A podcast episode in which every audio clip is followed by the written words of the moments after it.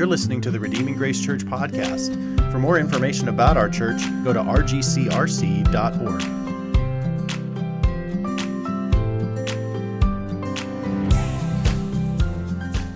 So, we want to uh, turn to John chapter 6 in our Bibles, and uh, we've been working our way through the Gospel of John, which is a biography of Jesus by one of his closest disciples, the Apostle John. Uh, we've been following Jesus as he his ministry has started, and uh, and now it's reaching the pinnacle in John chapter six. And uh, we just last week learned about uh, Jesus feeding the five thousand. Uh, he miraculously took five loaves and two fish and fed at least five thousand men and probably more like ten or twelve thousand people. And so uh, we're going to look at Jesus' understanding of that story this morning. Um, I was reminded as I uh, was thinking about bread, uh, I was reminded of a story or, or, an experience that I had in college. I uh, was part of a choir in college, and uh, I think it was a 9/11 service that we were uh, asked to sing at. And so we went to this uh, to the, this military base, and there was a lot of people there and cameras. And it was going to be this big production. And we had to get up super early, and we showed up early to practice, and we were dressed very nicely and everything. And I hadn't had anything to eat. And so after we'd done our sound check, we had a few minutes before we were uh, going to take the stage and be part of this big presentation. And uh, it, they had tables and tables of Krispy Kreme donuts. And I had never had a Krispy Kreme donut in my entire life. And so it did look like manna from heaven spread out across the tables. And so uh, I began to eat one, and I was so hungry, I ate one and was like, this is amazing. And then I began to eat another one, and then a third one, and then a fourth one, and then a fifth one, and a sixth one, and a seventh one. I ate eight Krispy Kreme donuts. And uh, if you've ever had any experience with Krispy Kreme donuts, they're basically pure sugar. And uh, I'm pretty convinced that the body, the human body, begins to shut down at about three of them. And I had eight, and then immediately had to stand up for what, what felt like several hours uh, behind, uh, behind this uh, podium and sing. And my stomach just turned to like a brick, and I felt terrible. Uh, so that was one of those situations where my hunger got me into trouble. Uh, my hunger for uh, for physical bread uh, ended up costing me in the long run. And, and what we'll see is that in this passage, the, the people who have a hunger for physical bread uh, end up being blinded by their physical bread to the true bread that Jesus uh, offers them in John chapter 6. So, in John chapter 6, as we said before, the feeding of the 5,000 has happened. And then it, that night, Jesus dismisses the crowd and sends his disciples across the lake of, of, of the Sea of Galilee. And, uh, and he goes off to pray. Well, while they're crossing the sea, uh, there's a storm that blows up and their lives are threatened. And what happens is, is that Jesus actually comes to them on the sea. And we have this beautiful picture that Jesus actually cares about the physical needs of people by providing bread. And he cares about people's physical safety in that he goes and rescues his disciples. Um, as they get to the next day across the sea, we'll pick up the story in, uh, in John chapter 6, verse 22. And here's, here's the continuation of the story. Um, as we go through this story, I'd like to point out, I'd like you to watch for something. Um, I want you to see four groups of people in this passage there are four groups of people that are going to interact with Jesus in this passage. And we'll have the desiring crowd in verses 25 through 40. We'll have the disputing Jews who then begin to argue with him in verses 41 through 59. And then we will have the deserting disciples in, in verses 60 through 66. And then within that group of disciples is the 12, verses 67 through 71, who are determined to follow Jesus, the determined 12. So I want you to watch for that as we read through these uh, verses together. John chapter 6 verse 22. On the next day, the crowd that remained on the other side of the sea saw that there had been only one boat there, and that Jesus had not entered the boat with his disciples, but that his disciples had gone away alone. Other boats from Tiberias came near the place where they had eaten the bread after the Lord had given thanks. So when the crowd saw that Jesus was not there, nor his disciples, they themselves got into the boats and went to Capernaum seeking Jesus. When they found him on the other side of the sea, they said to him, Rabbi, when did you come here? Jesus answered them, Truly, truly, I say to you, you are seeking me not because you saw signs, but because you ate your fill of the loaves.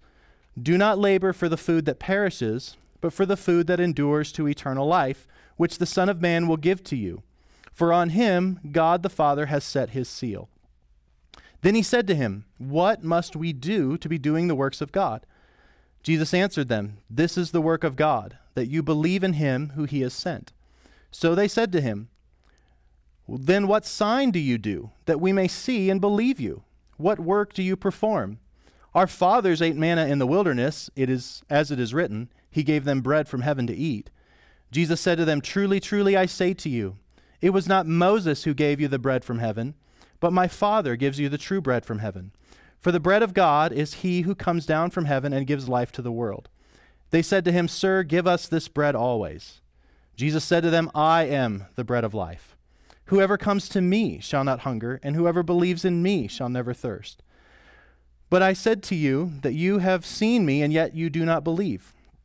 All that the Father gives me will come to me, and whoever comes to me I will never cast out. For I have come down from heaven, not to do my own will, but the will of him who sent me. And this is the will of him who sent me, that I should lose nothing of all that he has given me, but raise it up on the last day. For this is the will of my Father, that everyone who looks on the Son and believes in him should have eternal life, and I will raise him up on the last day. So the Jews grumbled about him, because he said, I am the bread that came down from heaven. They said, Is this is not this Jesus, the son of Joseph, whose father and mother we know? How does he now say, I have come down from heaven? Jesus answered them, Do not grumble among yourselves. No one can come to me unless the Father who sent me draws him, and I will raise him up on the last day. It is written in the prophets, and they will, they will all be taught by God. Everyone who has heard and learned from the Father comes to me. Not that anyone has seen the Father except he who is from God, he has seen the Father. Truly, truly, I say to you, whoever believes has eternal life. I am the bread of life. Your fathers ate manna in the wilderness and they died. This is the bread that comes down from heaven, so that one may eat of it and not die. I am the living bread that came down from heaven. If anyone eats of this bread, he will live forever. And the bread that I give him for the life of the world is my flesh. The Jews then, disputing among themselves, said, How can this man give us his flesh to eat? So Jesus said to them, Truly, truly, I say to you, unless you eat the flesh of the Son of Man and drink his blood, you have no life in you. Whoever feeds on my flesh and drinks my blood has eternal life. I will raise him on the last day. For my flesh is true food, and my blood is true drink. Whoever feeds on my flesh and drinks my blood abides in me, and I in him. As the living Father sent me, and I live because of the Father, so whoever feeds on me, he will also live because of me. This is the bread of life. This is the bread that came down from heaven, and not like the bread the fathers ate and died. Whoever feeds on this bread will live forever. Jesus said these things in the synagogue as he taught at Capernaum. When many of his disciples heard it, they said, This is a hard saying. Who can listen to it? But Jesus, knowing in himself that his disciples were grumbling about this, said to him, Do you take offense at this? Then what if you were to see the Son of Man ascending to where he was before? It is the Spirit who gives life, the flesh is no help at all. The words that I have spoken to you are spirit and life. But there are some of you who do not believe. For Jesus knew from the beginning who those were who did not believe, and who it was that would betray him. And he said, This is why I told you that no one can come to me unless it is granted him by the Father. After this, many of the disciples turned back and no longer walked with him. So Jesus said to the twelve, Do you want to go away as well? Simon Peter answered him, Lord, to whom shall we go? You have the words of eternal life, and we have believed, and have come to know that you are the Holy One of God. Jesus answered them, Did I not choose you, the twelve? And yet one of you is a devil he spoke of Judas, the son of Simon Iscariot, for he, one of the twelve, was going to betray him. It's quite a passage. It's a long passage, one of Jesus' longest teachings, and actually the longest chapter in the New Testament by Greek words. Uh, so, this is a, a, big text, and what Jesus is essentially doing as we walk through this text is he's addressing these four people, these four groups of people, and his main point is related to an analogy that the bread that, that they received the day before was to point to. The analogy is this Jesus is like heavenly bread, and saving faith is like eating that bread, which is his flesh. And so he's using an analogy here, and the people have a hard time grasping it. In fact, three of these four groups are going to stop following him. We're at the peak of Jesus' ministry, the most popular that he will ever be in his earthly ministry. And uh, it's going to reduce dramatically down to basically just the 12 because of what Jesus is going to speak here. Because of the offer that he is going to make, does not appeal to their fleshly desires. And so when we look at this, um, the key phrase is this Jesus says that I am the bread of life. So we want to look at four things today uh, from this passage. Jesus is the bread of life, which he says in verse 35 and 47. This is the key uh, phrase in this entire chapter. This is what ties the whole thing together. This is what ties the miracle uh, to the teaching, is that Jesus is the bread of life. And there are four things. Jesus is the bread of life, satisfying spiritual hunger. Jesus is the bread of life sent from heaven. Jesus is the bread of life, saving through eating and this is sovereignly drawn by God. Those who come to him are those that are sovereignly drawn by God. So let's look at spiritual hunger for just a moment. Look in verses 26 and 27. The people come across the lake to Jesus and they ask him a question Rabbi, when did you come here? And Jesus doesn't really answer their question. He actually gets right to the heart of the issue, just like he did with Nicodemus and just like he did with the woman at the well. Jesus cuts straight to the chase here and he says, Truly, truly. And whenever Jesus says truly, truly, there's four of them in this passage, he means pay attention. Pay attention. I'm about to say something that is incredibly, eternally significant. And he says this Truly, truly, I say to you, you are seeking me, which is good, not because you saw signs, but because, because you ate your fill of the loaves. Do not labor for the food that perishes, but for the food that endures to eternal life, which the Son of Man will give you, and on him the God, God the Father has set his seal. So he's calling them out. He's saying, You're coming because you are hungry. You're coming because you want physical bread. What they're doing here is that they're actually looking beyond Jesus to something else. They're not coming to Jesus for Jesus, they're coming to Jesus for what Jesus can give them and they have this physical desire. But Jesus didn't come to satisfy physical desires only, He came to satisfy spiritual hunger. They're coming with a physical hunger, and they want a physical, political king, but Jesus refuses to be that. He came to satisfy spiritual hunger. Now, Jesus does care about physical hunger. He cares about physical needs. We've seen that already in chapter 6, that he does care, and he actually tells us to pray, God, give us our daily bread. So he does care about that. He does care about their safety in the boat, but not mainly. Mainly, he is interested in satisfying them with himself. He doesn't want to come, he, he didn't come to be used, he came to be treasured. And they're wanting to use him for their own ends. They see him as a, as a genie that can grant their wishes, not as Lord to be treasured, not as someone to satisfy their own souls.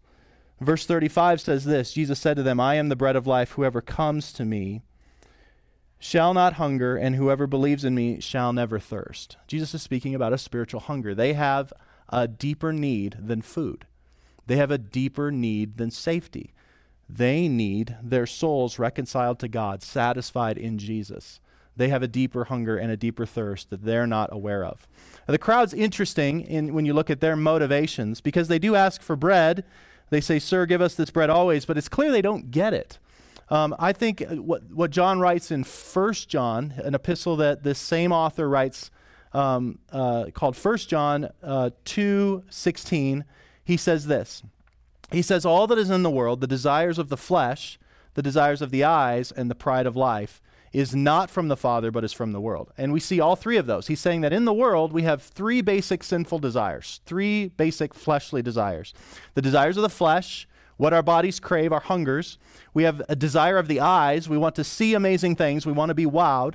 And we have pride of life. We want to be affirmed. We want to be, uh, we want to be important and uh, apart from God.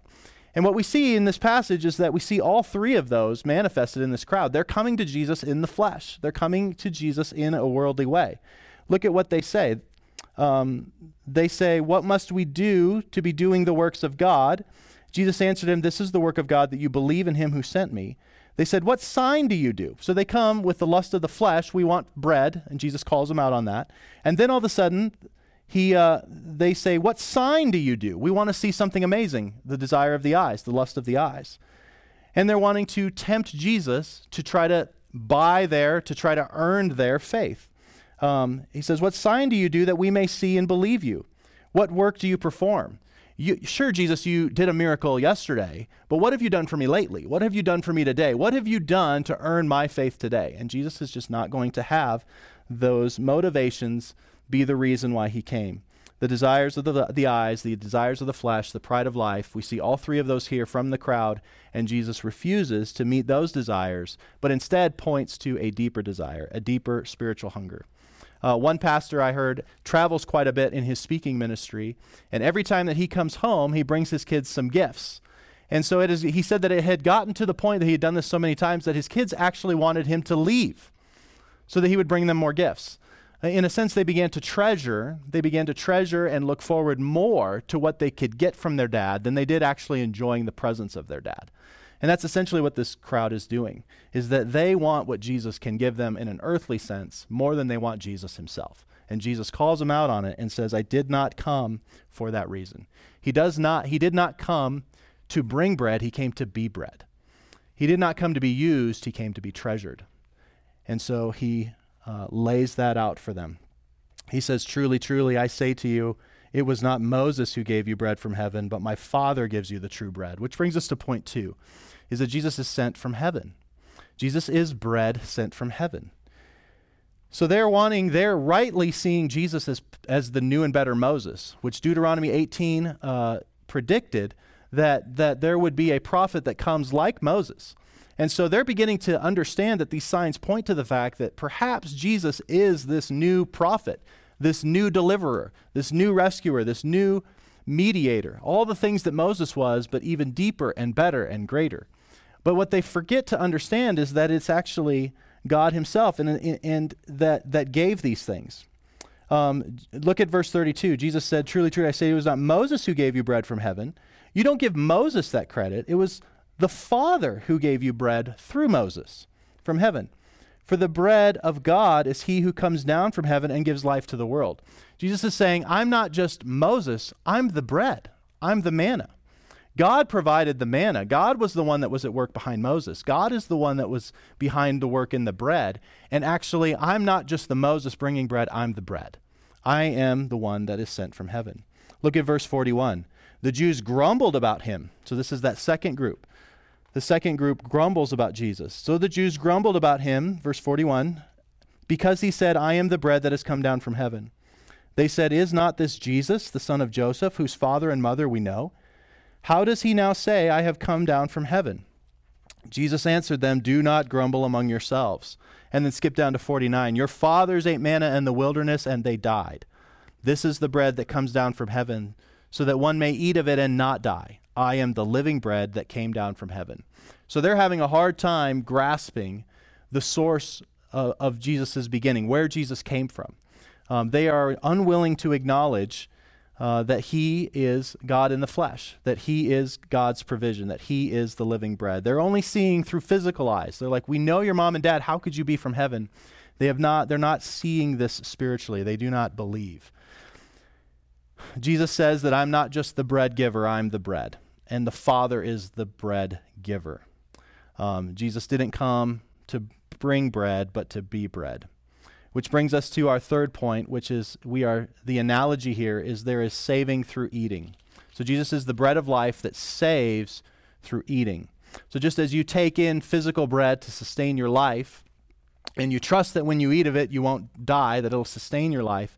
So also, Jesus presses this analogy. He's not saying that he's literally a loaf of bread. He is saying that he is like bread in that he brings and sustains life.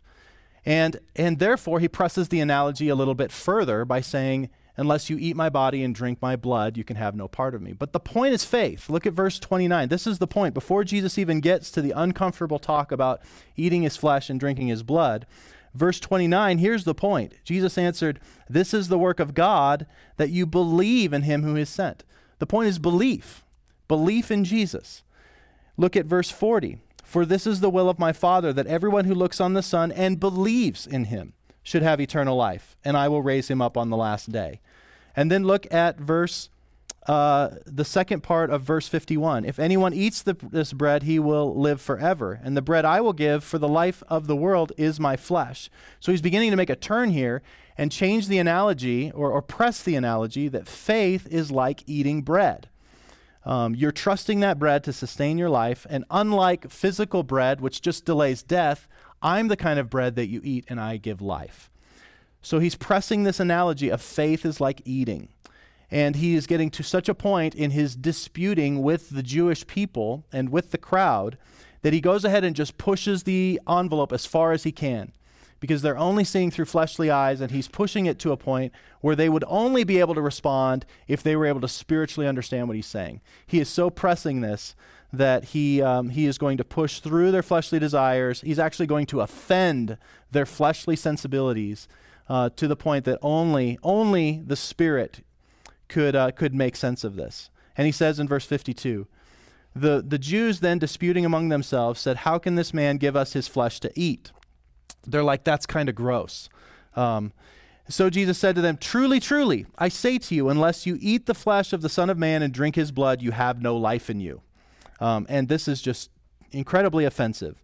Verse 54 Whoever feeds on my flesh and drinks my blood has eternal life, and I will raise him up on the last day. For my flesh is true food, and my blood is true drink. Whoever feeds on my flesh and drinks my blood abides in me, and I in him. As the living Father sent me, and I live because of the Father, whoever feeds on me, he will live because of me.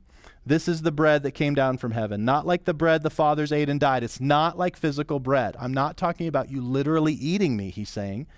He's saying, I'm talking about faith. Whoever feeds on this bread will live forever. This spiritual bread for spiritual hunger from heaven. This is what I've come to be. This is what I've come to bring. And they just cannot, they cannot get to that place where they can understand what his analogy is.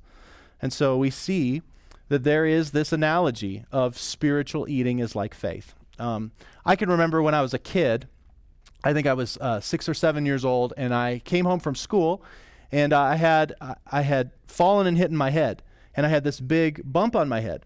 And the teacher said, "Man, you have this huge goose egg on your head," and kept talking about a goose egg, a goose egg on my head. And so when I got home, I was totally freaked out. And, uh, and, and all of a sudden, whenever everybody was gone, it was just me and my mom. I burst into tears. And I said, Mom, get the goose egg off of me. I don't know where this goose put an egg on my I, I didn't understand the analogy. I didn't understand that they weren't talking about a literal goose egg, but that there was some that I had bumped my head in such a way that uh, it's, it's, it's, it's an analogy. It looked like the egg of a goose. And uh, you know, you know the phrase. And so the, Jesus is pressing this analogy, and they're just not getting it because it's a spiritually discerned analogy. So Jesus is the bread of life. He came to satisfy spiritual hunger. He is sent from heaven, and we are saved through eating, eating of this bread. Let's think about eating for just a moment. Thinking about eating in a physical sense is not the same as eating. So you might dream about eating, you might think about eating, but that's not the same as eating. Knowing nutrition facts is not the same as eating. Knowing how food is processed in the body, knowing how the digestive system works, is not the same as eating. Chewing up the food and then spitting it out is not the same as eating. Your body gets no benefit from just knowing about eating, thinking about eating, understanding how eating works, or even like pretending to eat. In order for your body to stay alive, you need to actually eat. And what's happening is this crowd is doing everything but eating. They, they actually say, they actually say, Lord, tell us what work to do and uh, to, to receive this eternal life.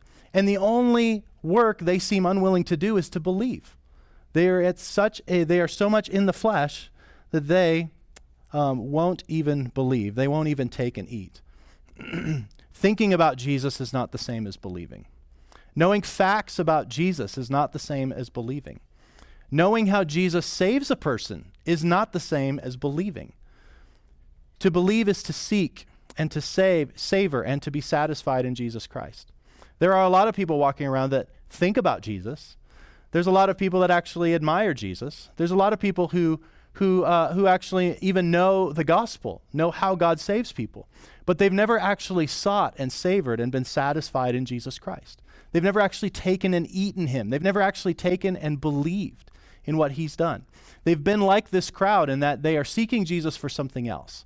Uh, I can remember meeting recently with a, with a couple different people. Actually, this was a little bit longer ago, but someone came to me, and uh, their life was in shambles, and they were interested in Jesus because they were hoping that their life would be better. And I had to sit down and tell them, like, Jesus may not. You, you may still, your marriage may still fall apart. Your kids may still be in rebellion. We don't come to Jesus for what, uh, for, to get our lives, to, to get our lives right mainly. Jesus does do that. We come to Jesus for Jesus. Uh, one, one person had kind of lost direction in their life, and I met down to talk with them. I was like, I think I need to know Jesus. I was like, Yes, you're right, but you need to know Jesus whether or not this next decision comes uh, the way that you want it to. We don't come to we come to Jesus for Jesus, um, and uh, He may not make our life easy. He may not give us all our physical desires, but He Himself satisfies us with true food from heaven. Now, what's interesting is verse 68. Is look at how the 12 respond. Because in verse 66, actually, it says, After these, many of his disciples turned back and no longer walked with him, which is one of the saddest verses in Scripture. Many of his disciples turned away and no longer walked with him. So Jesus said to the twelve, Do you want to go away as well? It's kind of a, a, a reverse gospel appeal. Like, you ready to abandon me too? And look at what Simon Peter says. Simon Peter answers and says to him, Lord, to whom shall we go? You have the words of eternal life and we have believed, and we have come to know that you are the Holy One of God. Do you see what he did there? He has a spiritual hunger. He's saying, Lord, who else do we, would we go to? You are the one who has the words of life. Not just physical bread. He, his eyes aren't on the physical miracle of the previous day. He's not, that's not why he's following Jesus, is to get bread every day. He's coming to Jesus because Jesus has the words of life. He is the one that really satisfies spiritual hunger. Peter is articulating that I have a spiritual hunger that you are satisfying, Jesus. And look, he acknowledges belief. He's like, and we have believed and have come to know you. So he's saying that we have spiritually fed on you. We understand that you're the satisfaction for our souls, and we, we are with you, Jesus. We are believing in you. We are following you. We are trusting in you. And he says, For you are the Holy One of God. And he understands that he has come from heaven. You see those three points? Peter has a spiritual hunger, that he has, has been satisfied through the spiritual eating of faith in Jesus because he knows that Jesus has come from heaven. He understands the analogy, maybe not fully, but he answers.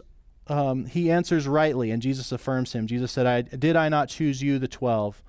And he, so he's affirming Peter's confession there that Peter does recognize that Jesus is the bread of life who satisfies spiritual hunger, is sent from heaven, and is and they have been saved through believing in him, through eating that bread.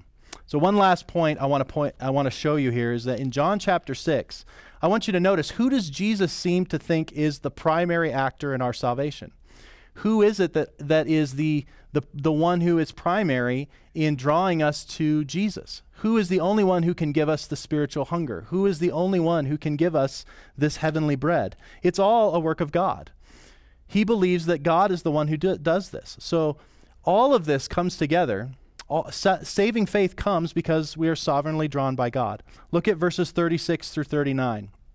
We see that only God the Father can give spiritual hunger. Look at 36 through 39. He said, He said to you, that you have seen me and yet do not believe. All that the Father gives me will come to me, and whoever comes to me I will never cast out. So it's the Father who decides, who gives. He's the one who gives the ones who come. For I have come down from heaven not to do my own will, but the will of him who sent me. And this is the will of him who sent me, that I should lose nothing that he has given me, but raise it up on the last day. So believing is because God has given the belief, God has given the spiritual hunger. Verses 44 and 46. According to Jesus, only the Father can draw people to come to Jesus. Look at verse 44 through 46. Now, no one can come to me unless the Father who sent me draws him. No one, no one is hungry for this bread. No one will recognize that I am from heaven. No one will recognize that they need to eat my body and drink my blood. No one will believe unless the Father does it in them unless the Father draws him, and I will raise him up on the last day. It is written in the prophets that they will all be taught by God. Everyone has heard and learned from the Father comes to me. Not that anyone has seen the Father except he who is from God. He has seen the Father. So only the Spirit can give life. Look at verse 60. Many of the disciples heard this. They said, This is a hard saying. Who can listen to it? But Jesus, knowing in himself that his disciples were grumbling about this, said to them, Do you take offense at this? Then what if you were to see the Son of Man ascending to where he was before? Even if you were to see heaven open up and I was to fly up there, you wouldn't believe. It is the Spirit who gives life. The flesh is no help at all. And this whole chapter has been an indication that unless the Spirit opens our eyes, unless the Spirit draws us to Jesus, the flesh will never lead us to Jesus. The words that I have spoken to you are spirit and life, but there is some of you who do not believe. Verse 65 This is why I told you that no one can come to me unless it is granted him by the Father. Jesus is seeing a living illustration that he can try to explain things, he can try to do miracles and signs, and people will not come to him for him unless the Father changes their hearts. And only God the Father can grant people to come. Look at verse 64 and 65. But there are some of you who do not believe. I guess I just read that. This is why I told you no one can come to me unless it is granted by the Father.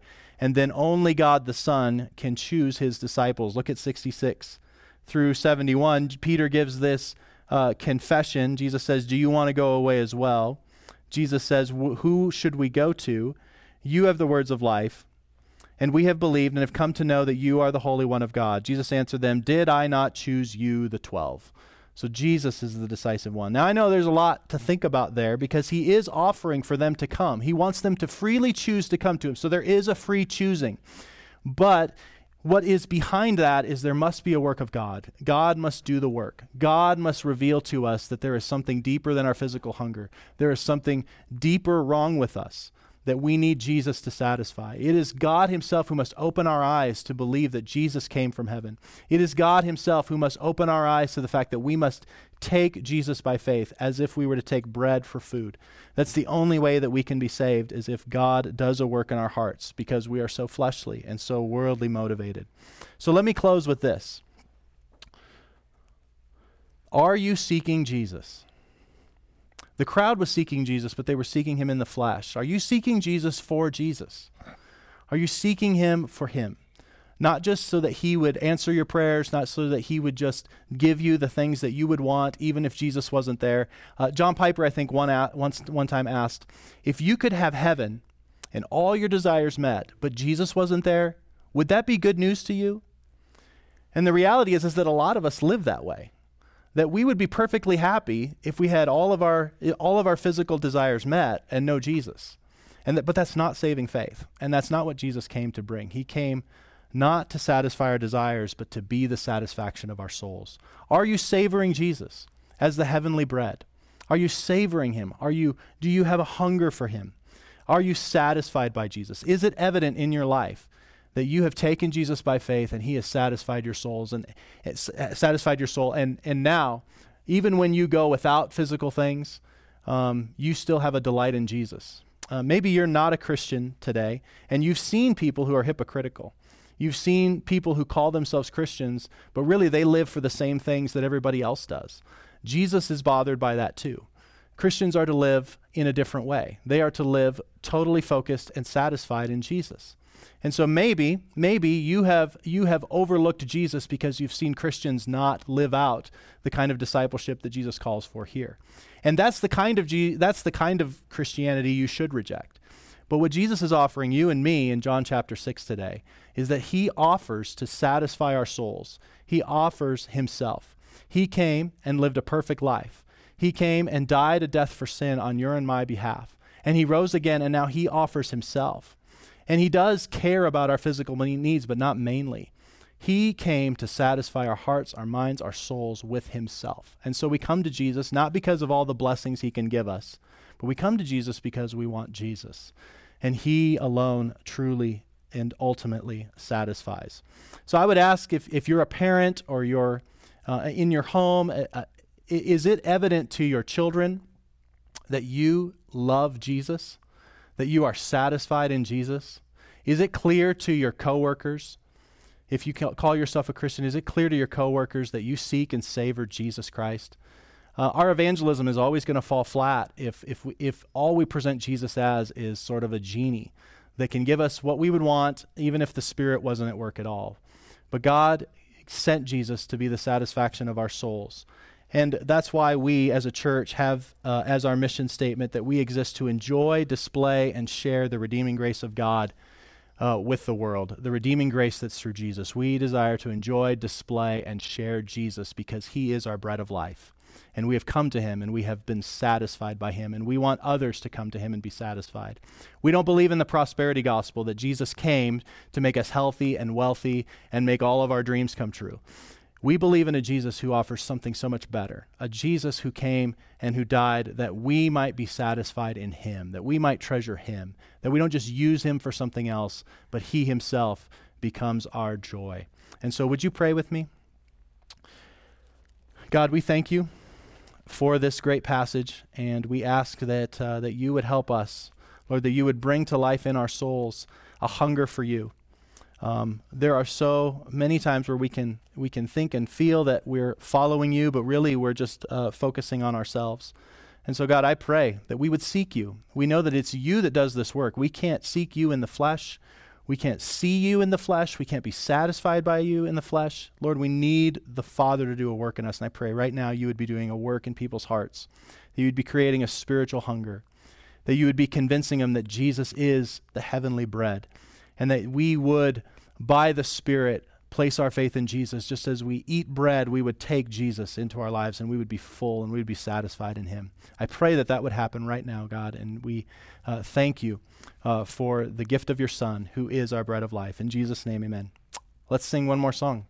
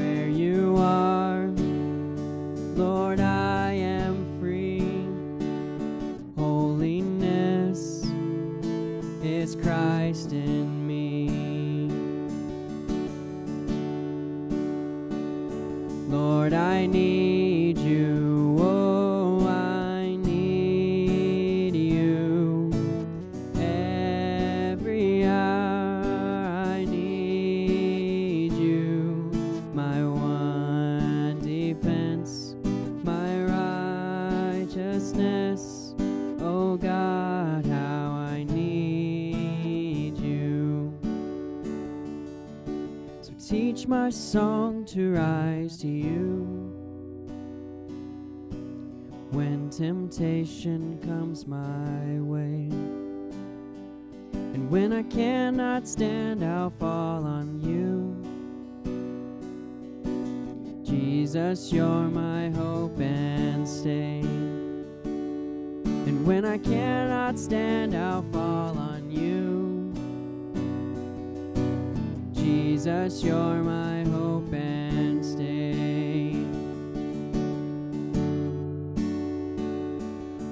I need you.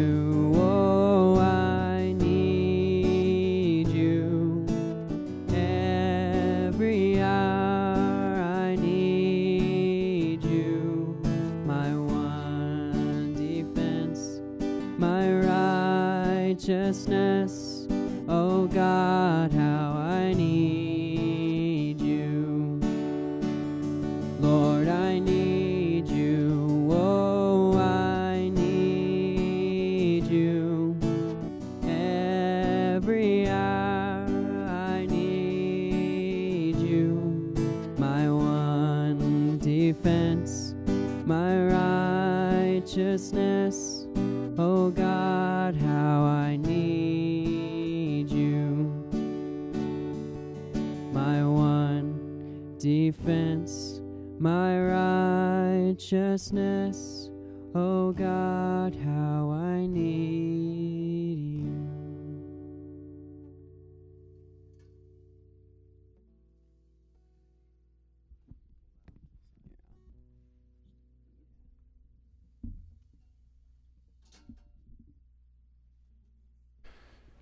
Okay, what we want to do now is just uh, take a few moments.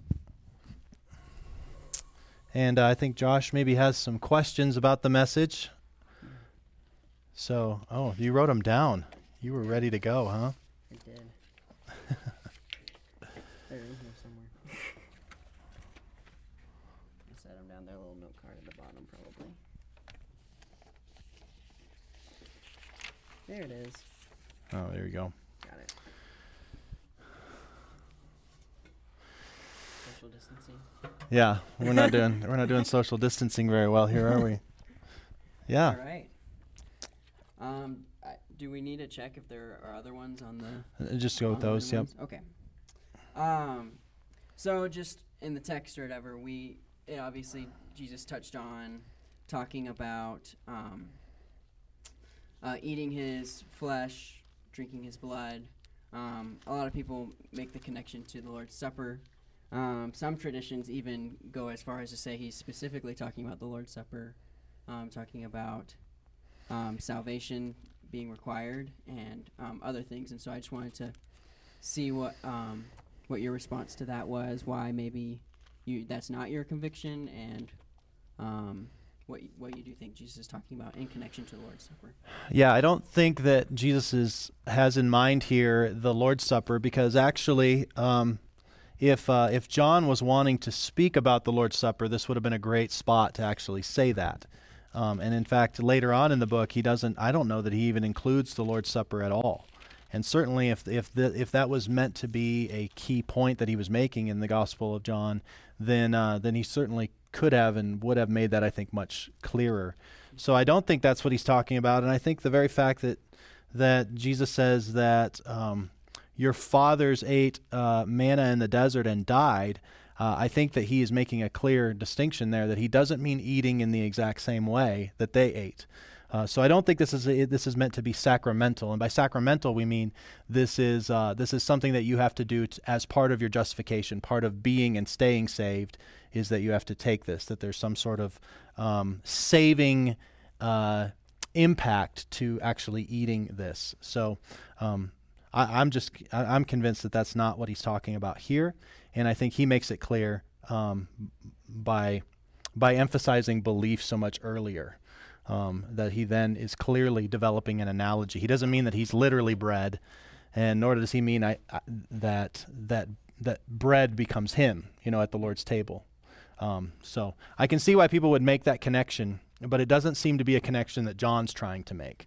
Um, or else I think he would have made it much more clearly, and I think he maybe would have referenced that again. John's very good at making his point, and so the fact that he doesn't make that point, point, ma- draw that connection here, tells me that that's not the intention here. And I think the uh, larger teaching of the New Testament would say that um, that Jesus is not doesn't literally physically become the body and blood, and we're not literally physically cannibalizing him. But these people these people certainly were put off because they didn't see spiritually what Jesus was talking about.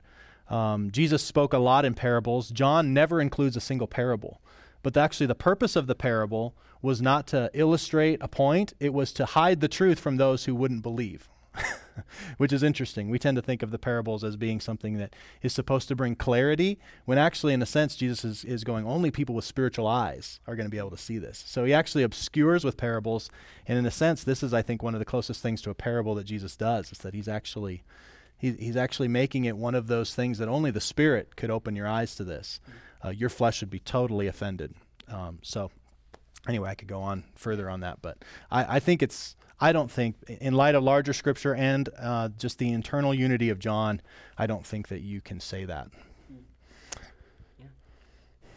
Um, you touched on it a little bit there with mentioning the prosperity gospel, but I just wanted you to go ahead and just talk about how I mean we do see actually people coming to Jesus for for bread nowadays. Yeah. Um, yeah.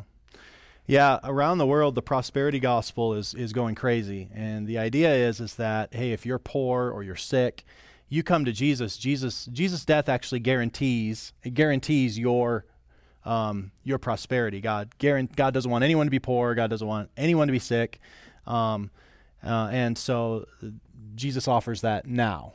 And if you'll just have enough faith, in fact, there's a lot of TV preachers that if you just have enough faith or you sow enough seed, you can, in a sense, purchase that and apply that now. And uh, I think this passage goes directly against that um, because Jesus, they're coming to Jesus with, you know, they do need bread for the day, but Jesus is like, that's not why I came. That I didn't come um, to satisfy all your physical desires. I came to to be desired by you and satisfy your your deepest desires. And so, um, so I think that this passage is very much going against the prosperity gospel, and it, and it tells us that the prosperity gospel is not new. People have always tried to use Jesus for something else, you know, and uh, and that's what these people are doing. Uh, they are wanting to. It looks good on the outside; they're chasing after Jesus, but inwardly, Jesus is showing that they actually want something more than Jesus. They love something more than Jesus. And if Jesus is a way that they can get that thing, but they would be just as happy to try something else. You know, if there's some other religion, if there's some other way uh, to be able to get it, then they would discard Jesus in a heartbeat because that's their God, that's their treasure.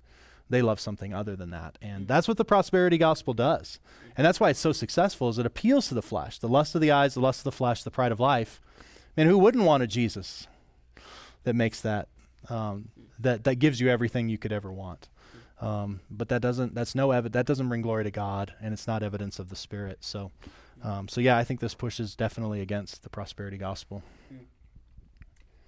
Um, another thing, a lot of time, a lot of people have uh, struggles with, and you actually did go into a good bit of depth uh, as far as just God drawing people, um, but God's election yeah. um, and sovereignty, and, and this people put names to that. You know, Calvinism versus Arminianism and whatnot. Yeah. People get real uh, in the weeds on that. Um, I don't know if you could speak yeah. to that. It certainly is a mystery mm-hmm. um, because God, Jesus clearly calls them to respond to Him. Mm-hmm. So, you know, He expects them to respond rightly, but He also is very clear that they won't unless the Father does a work. So I know that there's a lot of tension there, and there's a lot of ways to go too far. You can become hyper Calvinist in that our decision making plays no part in it, or that you know that, that it's all just totally um, pre preset in a way that you know um, uh, that I don't think the Scripture teaches. But then you can go the other side and go as if as if God is just kind of sitting around hoping people will be saved. No, God intends to bring people to His Son, and He will do it. Um, and so um, I, it just seemed like it was so clear in this passage um, that that's what Jesus is saying. Jesus is just clearly going, the reason that you won't come to me is the Father hasn't drawn you yet. And he just, it's not like he says it one time, he says it over and over in this passage. So, um, so I understand the tensions. I understand why people sometimes react to some of this. It does kind of offend our sensibilities. Um, but I just don't know how to reinterpret Jesus. You know, like, this is what Jesus is saying. And it seems like he speaks more about that than anything else in the whole passage. Um, You've seen me, and yet you do not believe. The Father gives, all the Father gives me will come to me. and whoever comes to me, I will never cast out, right? And that I should lose none of all that he has given me, but raise him up on the last day. And then, like I've kind of got it highlighted in yellow here, most of the text, unless the Father who sends me draws him, he cannot come. That's verse 44. And he just keeps kind of driving that home. And so um, I just don't know how to explain that away other than it must be that God is the one who takes initiative. Um, in Ephesians 2 8 and 9, it, is, it says, For it is by grace you have been saved through faith, and this is not of yourselves. It is a gift of God, not by works, so that no one can boast. I actually think the gift that he gives there is not just the eternal life, but the faith. God actually has to give the faith that receives the eternal life. So, um, uh, so I think um, that's um, seems to be what Jesus is saying again and again. And even when these twelve respond to him rightly, he says, "I chose you." I'm, I'm the one that put the ability to say and believe in. I, I'm the one that chose you. You're saying that because I chose you. And even when uh, in in the other gospels where Jesus asks, "Who do the people say that I am?" Peter says, uh, "You are the Christ, the Son of God," and and Jesus says, "That was not revealed to you by man, but by God." He's like, God put that there, and so. Um, for the Christian, for the Christian, this should bring incredible comfort that it's not my own it's not it's it's it's God that holds on to me more than it is I him. Now I'm called to. I am called to believe, I am called to follow, I'm called to seek. I am called to make willful decisions to follow him. But underneath that is it is undergirded by the fact that it is God who guarantees through Christ my salvation. It is God who sustains my faith. It's God who gives me the desire for him. And that's a much more sure foundation than just whether I'm feeling it today right? Um, so um, yeah, it's it's a tough it, it's a tough thing to reconcile, but uh, but I don't know how to explain explain it away. It seems like Jesus is just very clear here that it, God is the primary actor in drawing us to the Savior. So yeah, good. Yeah, good. Good. Yeah. Cool. Was there any questions over here? Jordan texted one in. How do we take practical steps to find satisfaction in Jesus? How do we find practical? How do we take practical steps? Yeah, that's a great question. Uh, practical steps is I think that um, I think his reading his word, uh, being around people who are satisfied in him.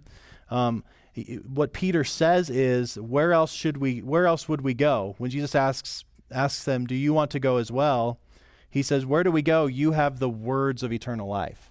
So it's actually Jesus' words, I think, that actually draw us to him. So I think we need to fix our eyes on Jesus. I think we need to confess our sins. I think we need to confess the ways that maybe we're trying to seek him for things other than him. And uh, and I think I think being around other people, I think being around people who are satisfied in Jesus, that that there is a contagiousness to that. So, confessing sin, reading God's word, um, being around people who are like that, um, and then uh, and asking God to, to, to give you that hunger, give you that desire. It's very clear in this passage that it must be God who gives it. So I should have repeated the question. Did I repeat the question? Uh, I didn't repeat the question. How can we take practical steps to, to find satisfaction in Jesus? Yeah, that's the question I answered. So this is not the smoothest live stream in the world. It's kind of a challenge to mm. speak to a camera, but any, is that it? No other questions? Okay, cool. Um, so what I want to do is take a, a, couple more minutes. Hopefully, people are hanging in there with us, and uh, and I want to just ask you some questions, just interview you. So, um, who is Josh Reeves? You're Josh Reeves, right? Um, tell us about your life and how you came to Christ. Yeah. Uh, so, um, right here.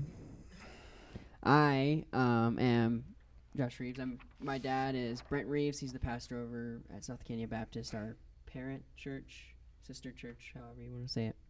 Um, we I've just obviously had had no shortage of good examples for Christianity, um, how to what what it was all about. Um, my siblings are all believers. My my parents, all of them are have been great examples of me growing up, and I'm the youngest.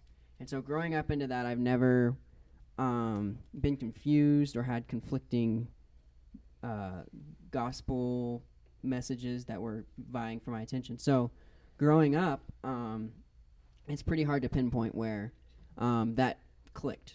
Um, but it seems pretty clear as I reflect when I was a little kid. Um, it sure seems like I had a, a, a, true relationship with God, and I would and I would come to Him um, in repentance often. Um, but there was a time in my seventh grade where I really just couldn't seem to shake sin, and I really just um, I felt guilty, and I just felt like I wasn't wasn't saved because um, that should mean that I'm, I'm changing, and I'm not. And so um, I remember talking to my dad about it, um, and he walked me through, reminded me of the gospel, and reminded me um, of true repentance um, starts inwardly and works its way outwardly. But that we're not supposed to do this alone. And so dad was my accountability partner from that point on. Um, and he invested time in me every morning from that point. I asked him to. Um, every morning from seventh grade all the way up till I graduated, me and him before school would go through something either in the Bible or through a book or something along those lines. And that continual um, investment really shaped me, changed my life. Um, and there's been people along the way, Josh Brown showing up sophomore year, him investing in me. Um, now, you know, there's just been people along the way who really have just been played a huge role in me becoming who I am. Um, yeah, that's cool. That's that. Yeah, uh, tell us about how you met your wife, Christine. Yeah. And uh, how are things going? good. Okay, good. Um, good answer. Yeah, so um, my senior year, um, well, I graduated, uh, and you from high school. From high school. Yeah. And um, you had the youth group go on a mission trip to Haiti. Uh, and so me and a couple other people and you and Lauren were the leaders. Um, but yeah, we went we went to Haiti, um, and it just so happened that uh, Christine was also in Haiti through the same uh, missions organization, Grace Mission, but she was from Nebraska. Um, and so, anyway, she had already been there for three weeks. So she was on her last week, and we were just coming in for a week. Um, and so, through that process, um, I had developed an interest in her. Uh, she actually didn't have much of an interest in me, which I mean. Well, don't let that stop you. You just got to wear it down. Yeah. So anyway, um, so I remember it's I I made sure I was able to get connected to her because I, I wanted to continue contact with her. Um, but then things kind of fizzled out. But I remember it was my freshman year of college. I went to Tanzania, and on the flight back, um, for some reason, I just had Christine on my mind, um, and I couldn't not. And so when I landed, I texted her, um, and then that kind of started um, the process of we start. We eventually started to date. Um, and then last summer, June 10th, we got married. Okay, so, so, you're newly married guy. Yeah. So cool. One last question, and then we will wrap up uh, this live stream. But tell us about your calling. You feel a call to missions in some form. So tell us about that calling and kind of the direction it's headed. Mm-hmm. Yeah. So um, I felt a calling as far as junior year of high school um, wanting to do missions. Um, I didn't know how that would look. My su- senior year, I, I realized I was I was good at math and science, and so I thought, um, why not do something with math and science? Um, have that be my way into a country, and then do missions um, from that point. Once I once I established um, contact, and so um, and I knew that would be necessary for certain areas of the world, and that's actually where I was drawn to. Um, lo and behold, obviously, the the woman I married was also interested and called to missions. And Christine. So, Christine. Okay, good. Christine. um, and so uh, we so fast forward now. I'm studying civil engineering. Um, I'm going to graduate this year, and I'm planning on going to Midwestern Baptist Theological Seminary. Um, gonna get my MDiv, and then following that, um, we're planning on on going when whenever we feel God opens doors to the mission to field, mission yeah, field and be able to use engineering maybe mm-hmm, along yeah. with yeah, along with pastoral training. Mm-hmm. Yeah, maybe church planting. Okay, great. Um, we would, um, uh, what was I gonna say? Oh yeah, the 1040 window is kind of what I was thinking. So that's why the civil engineering is kind of crucial because you can't just go in and say I'm here as a missionary. They won't let you in. Okay. But if you say I'm here, like, I have a job. Okay.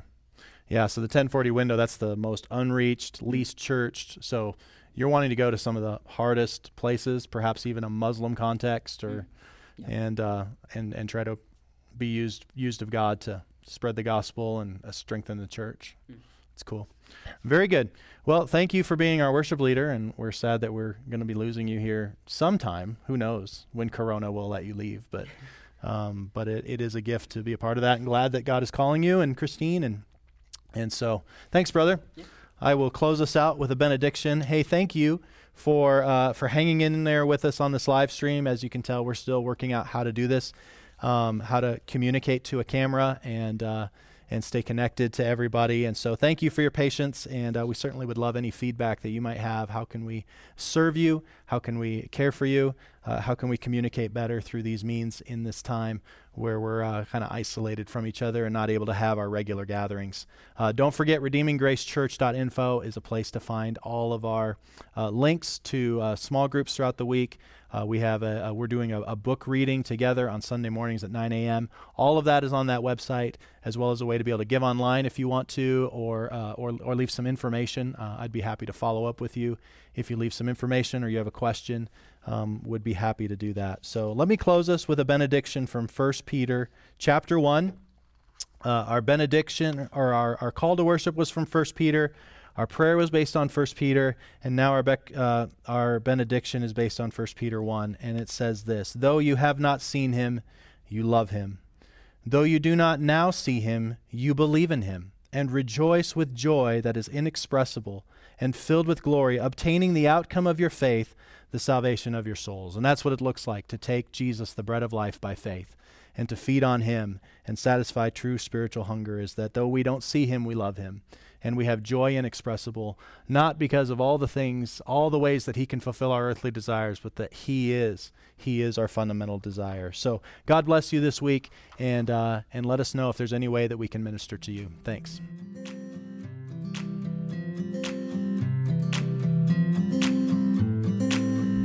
Thank you for listening to the Redeeming Grace Church podcast. For more information about our church, go to rgcrc.org.